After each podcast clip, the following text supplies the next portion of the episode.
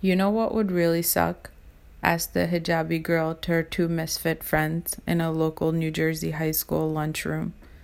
One, an immigrant from India trying to fit in unsuccessfully, and the other, a hefty, white, goth girl, also not quite sure if she even wanted to fit in. What would really suck? asked the Indian girl. She responded, To die a virgin. That would suck. Hmm. True, responded the girls. That was me at 14.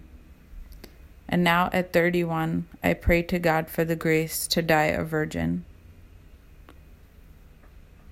These next coming episodes will deal with how a pagan person, not just by birth, but also from the heart, comes to find Christ and also the meaning and value of virginity for the kingdom.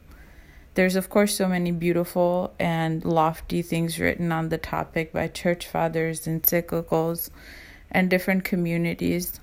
But this is more just the ramblings of what it's like in the 21st century to come to find that you have a call and what's more, an even deep desire to be this way, a eunuch for the kingdom of God.